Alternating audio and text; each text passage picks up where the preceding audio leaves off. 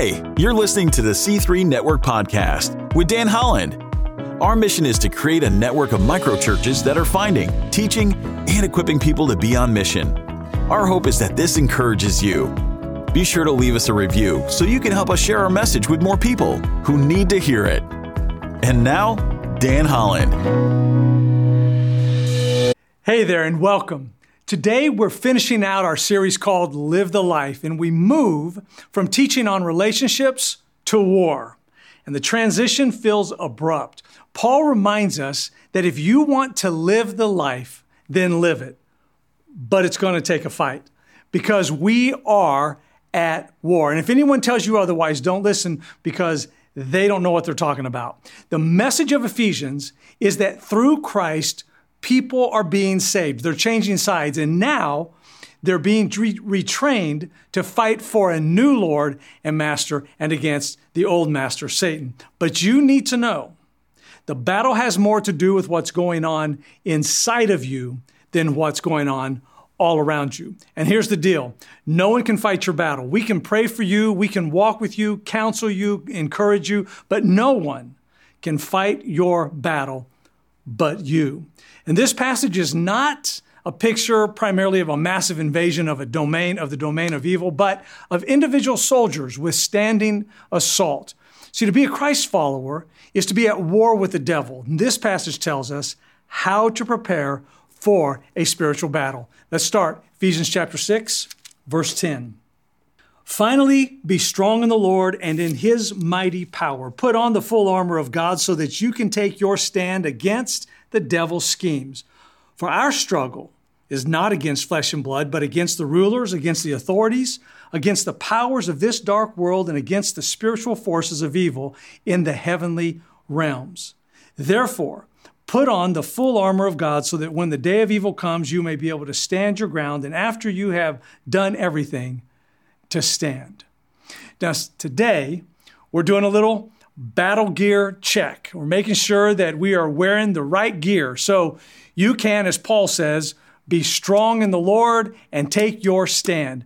And I have some great news to share with you about this war that we're fighting. It's already been won. Through Jesus Christ, we have victory over sin and death. But just because Christ won the war doesn't mean that we're completely out of danger yet. So check your gear. There's a well-known story about Muhammad Ali. I'm not sure if it's true, but the story goes that he boarded an airplane and everyone was getting settled. The flight crew went through all the safety instructors and instructions, and whenever they finished, a flight attendant went to Ali and said, "Sir, I need you to buckle your seatbelt." And Ali responded, "Do you know who I am?" And she said, "Yes, Mr. Ali, and I need you to buckle your seatbelt." And Ali said, "I ain't Ali, I'm Superman, and Superman don't need no seatbelt." Without missing a beat, the flight attendant said, "Superman don't need a plane. Buckle up." You see, I think sometimes we are like Muhammad Ali was on that flight. We know what the Bible says. We may even believe it's good, but we don't think we really need it. But the truth is, the Bible says that we do. See, this passage makes some assumptions. It assumes our struggle is real and it assumes the enemy is real, but it's not the fight that we think it is. See, we prefer to have a physical fight, but it's a spiritual one. It's unseen. It's internal. That's why I said the battle has more to do with what's going on inside of us than what's going on around us. But do you believe that? You know, many of us are hurting emotionally, relationally, and spiritually, but we may not recognize that a spiritual battle is raging. For example, a college student is considered the life of the party. She's intelligent and witty, sociable, but when she's alone, she experiences deep loneliness and seething resentment. Or how about the businessman who, as a child, was neglected by his ambitious father, and he thinks, if I can just get that promotion, then I'll be happy. Success is what really counts in this life. Or a woman painfully wonders, why don't I feel close to my husband? Having grown up with an alcoholic father and a demanding mother, this woman has never felt lovable and therefore isn't able to receive her husband's love. Or the articulate pastor speaks powerfully about the unconditional love and grace of God, and yet he is plagued by guilt. He has never understood how to apply his own teaching to his life and relationship. See, in each of these situations, what do you think is going on? What's happening? It's spiritual war. We have a cultural dismissal, you see, of the devil. Paul says the enemy is real. The devil is real. Jesus said, the devil, well, he came to kill and destroy you. If you're wrestling with any of this stuff, it means you're in a spiritual fight. You're wrestling with demonic forces. The devil in the scripture is called the father of lies, tempter, the deceiver, the accuser, destroyer. The scripture says he masquerades as an angel of light. Really nice guy. Scripture teaches your enemy, the devil, prowls around like a roaring lion looking for someone to devour. Guys, he's not trying to get you to tap out. He's trying to destroy you. Guys, you have a real enemy, and it is not your wife. Ladies, while you may believe that you're married to the devil, the enemy is not flesh and blood. The struggle to be successful in marriage is not a battle against the other person. In fact, anytime I'm fighting against people or struggling with others, I'm fighting the wrong battle. If you're fighting your boss or arguing with your wife or battling your husband, struggling with your kids, pestering your employees, you're fighting the wrong battle. Don't get sidetracked fighting against people. We need spiritual armor because, listen, our struggle is spiritual and not against flesh and blood. So Paul writes, be strong in the Lord and in his mighty power. Not your power, his power. Not your strength, his strength. It's spiritual warfare, not physical. We cannot attack based on our human wisdom or even our human strength, but human arrogance tends to make us think we can handle anything, but Scripture is crystal clear in telling us that we can't. What Scripture tells us is that victory comes when we respond spiritually. We've got to stand against the devil's schemes. That's the way he wrote it. Notice that Satan's attacks on us are not always as obvious as nasty people trying to disrupt our lives. Most of the time, Satan is much more subtle in his approach. He schemes to make disobedience look good and justified. Did you ever notice that? And at times, Satan will even use people as pawns to wreak havoc in your life. But more often, I find that he will use people as pawns to encourage, affirm, and or maybe support disobedient decisions. Satan will use every trick in his toolbox to convince you that he is looking out for your best interest. But never forget, his ultimate aim is to burn your life to the ground. Listen, there is no need to fear Satan. He doesn't have the power to separate you from the love of God. However, you better respect him. And that means being prepared to fight. All right, so how do we get ready? Well, you check your gear. Look at verse 13. He says, therefore put on the full armor of God so that when the day of evil comes, you may be able to stand your ground. And after you have done everything, to stand. See, Paul was under arrest when he wrote this letter. As Paul thought about how to best prepare us for the fight, his attention was turned to that Roman soldier who he was chained to. I don't think the Roman soldier was likely fully equipped in all of his battle gear, but Paul decided to use that image to motivate us to gear up for this spiritual fight. Put on the full armor so that you can take your stand against all attacks. But if you don't personally believe that you are engaged in a spiritual battle, then you'll treat the armor of God as nice, but not necessary. Here's the deal. God provides the armor. You have to put it on. Putting on the armor is a metaphor, you see, for following certain instructions from Scripture.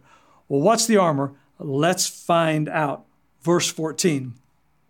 Stand firm then with the belt of truth buckled around your waist, with the breastplate of righteousness in place, and with your feet fitted with the readiness that comes from the gospel of peace. In addition to all this, take up the shield of faith, with which you can extinguish all the flaming arrows of the evil one. Take the helmet of salvation and the sword of the Spirit, which is the word of God. And pray in the Spirit on all occasions with all kinds of prayers and requests. With this in mind, Be alert and always keep on praying for all the Lord's people.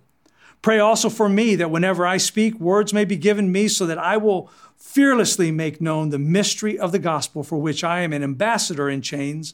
Pray that I may declare it fearlessly as I should. Paul lists 7 pieces of gear: the belt, breastplate, shoes, shield, helmet, sword, and prayer. The whole panoplia of God's what he calls it. That's everything you need to take your stand. You might want to write down the list of gear, right? You're going to need a belt, a breastplate, shoes, shield, helmet, sword, and prayer. 7 pieces of gear, and we need every piece to take our stand. Number 1, belt of truth. For a lot of people, honestly, a belt is an optional accessory, right? It's not true for the Roman soldier, though.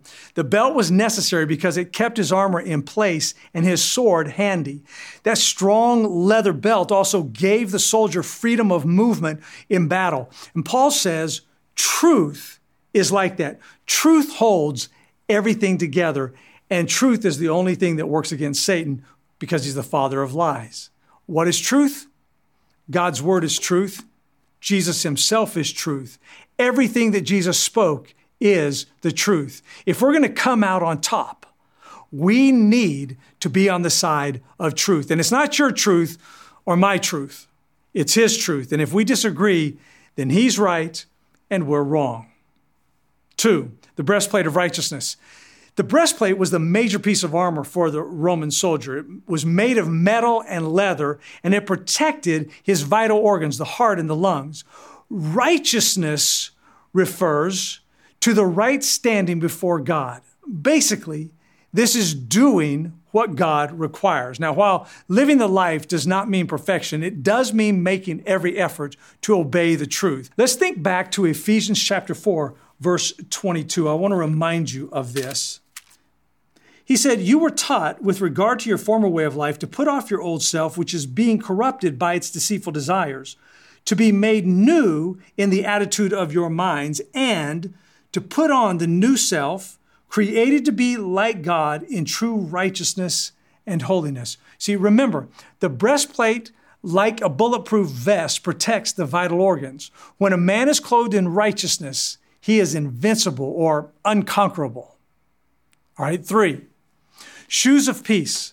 Some translations say shoes of readiness because sandals were a sign of someone who's ready to move.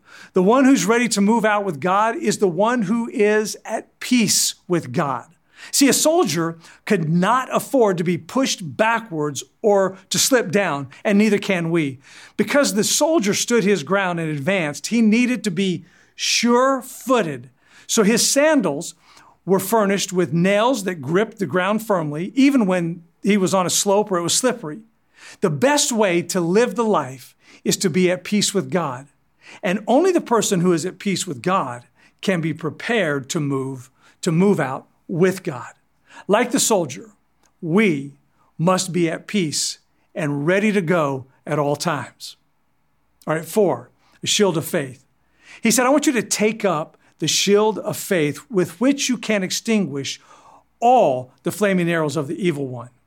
See, faith is our shield against flaming arrows. Faith extinguishes flaming arrows. What's a flaming arrow? These literal arrows were soaked in pitch. The tips were set on fire, and the arrow shot at the enemy. Such flaming arrows could cause serious damage to the soldiers, but their aim was really not so much to kill the soldier as to set him aflame, to cause him to break rank, and to create panic. To combat this, the soldier had his shield. It was made of 2 sections of wood that were glued together on an iron frame, which was then covered with a linen and hide and then soaked in water.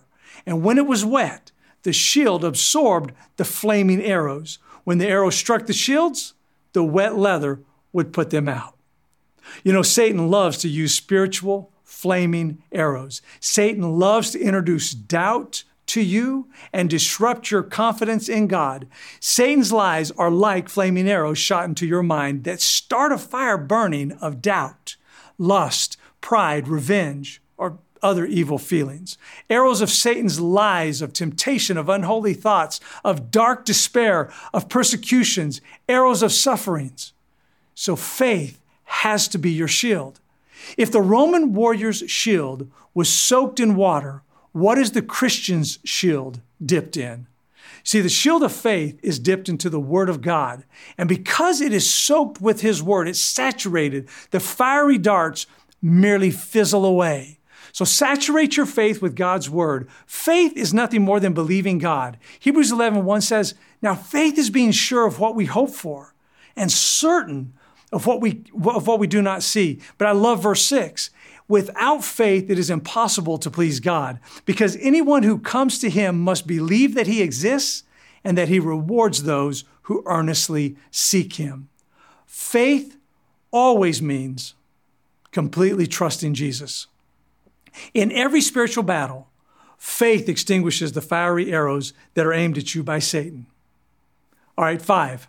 The helmet of salvation. Now, in our culture, who wears a helmet? Well, construction workers, that hard hat area, soldiers, bikers, riot police, skateboarders, skiers, cyclists, you can name them. Why? Because we know that a blow to the head could be fatal. But helmets also give a certain amount of confidence, right? And this is what the helmet of salvation does for us. The helmet gives us the confidence needed to face the enemy. Salvation literally means preservation or deliverance from harm, ruin, loss. In the Bible, salvation is deliverance from sin and its consequences that are brought about by faith in Christ. So wear salvation like you would wear a helmet. The knowledge that you've been saved by grace helps you live with confidence. 6. All right, what's our weapon? Verse 17 says the sword of the Spirit, which is the Word of God. Listen, we can never win God's battles without God's book. The best way to do damage to the cause of Satan is not by trashing those who seem to be doing his work, but it is to share with them the life-giving, bondage-freeing, salvation-ensuring good news of Jesus Christ. 2 Timothy 2:15, do your best, Paul said to Timothy, to present yourself to God as one who's been approved, who's a worker who does not need to be ashamed, and who correctly or rightly handles the word of truth. Like that short sword that Roman soldiers used to defeat their enemy, the gospel is a hand-to-hand combat weapon. It has the power to pierce and transform hearts. In other words, we can't sit back and just launch gospel truths at people over social media. We must get close enough to know and establish trust and engage them with truth. 7, according to Ephesians 6:18, along with our defensive weapons and God's word, the sword of the Spirit, which is both a defensive and offensive weapon, we have yet another effective tool for our Christian warfare. We have our own arrows, prayer, in Jesus' name, attacking and destroying spiritual strongholds and winning victories for His kingdom. God uses the prayers of His people to accomplish His purposes. Here's a thought. Pray regularly, pray constantly for everybody, and rely on the strength of the Lord. See, in focused prayer, we become allies with God because prayer is powerful. Prayer is your radio to home base, your life support. It's literally a direct hotline to the commander in chief. And we need that because the battle has more to do with what's going on inside of us than what's going on around us. So are you ready to live a life worthy of the calling you have received? Then be alert. Listen, while the devil is working to destroy you, God is working to equip you. I'm going to say that again. While the devil is working to destroy you, God in heaven is working to equip you. If you wonder why you should put on the armor of God, it's because victory comes when I respond spiritually. You see, to be successful in war, strategies must adapt to the tactics of the enemy. In World War I, the strategies were different than in World War II. Vietnam was different from World War II. And maybe Vietnam taught us that if strategies don't adapt, victory won't be secured. The wars in the Middle East required different tactics than Vietnam. 2 Corinthians chapter 10. I want you to remember this. For though we live in the world, we do not wage war as the world does.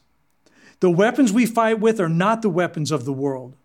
On the contrary, they have divine power to demolish strongholds. We demolish arguments and every pretension that sets itself up against the knowledge of God, and we take captive every thought to make it obedient to Christ. Guys, we are fighting a spiritual battle, and unless we believe that, we'll continue to struggle in the wrong battle. Here's the problem. We try to outthink God. We get the gear, the armor God supplied, and then decide we didn't want a particular piece, or that we didn't need a particular piece, or we're just too lazy to put that piece on. But I want to encourage you to know that the promise of strength, the promise of standing firm, the promise of victory comes from putting on the whole armor of God, just as God instructs us to do. I get that some of the beliefs and behaviors that we've discussed in this series have maybe really challenged the way you've been thinking for maybe your entire life. Please realize that change may not be immediate or even come easy, and that's okay. But if you want to change your life, then start by trusting Jesus Christ with all your heart and mind. The battle starts with your mind and your heart. Listen, even if everyone around you were to magically change, to be what you think they should be, the fact would still remain that the battle is more about what is inside of you than what is around you. Are you ready to change? Commit to wearing all of the gear, the full armor of God. Let's pray. Father in heaven, thank you for the truth that we have heard today, and thank you for the truth that we have heard throughout this letter of Ephesians. Father, thank you for who we are in Christ, and thank you, Father, that you have empowered us and equipped us to live a life worthy of the calling. I just pray, Father, that we will do that, every man, woman, and child, every day of our life, so that you would be glorified. It's in the name of Jesus we pray. Together we say, amen. Thanks for tuning in. If you like this podcast, we post a new episode each week, so be sure to subscribe and leave us a review so you can help share our message. We'll see you next time.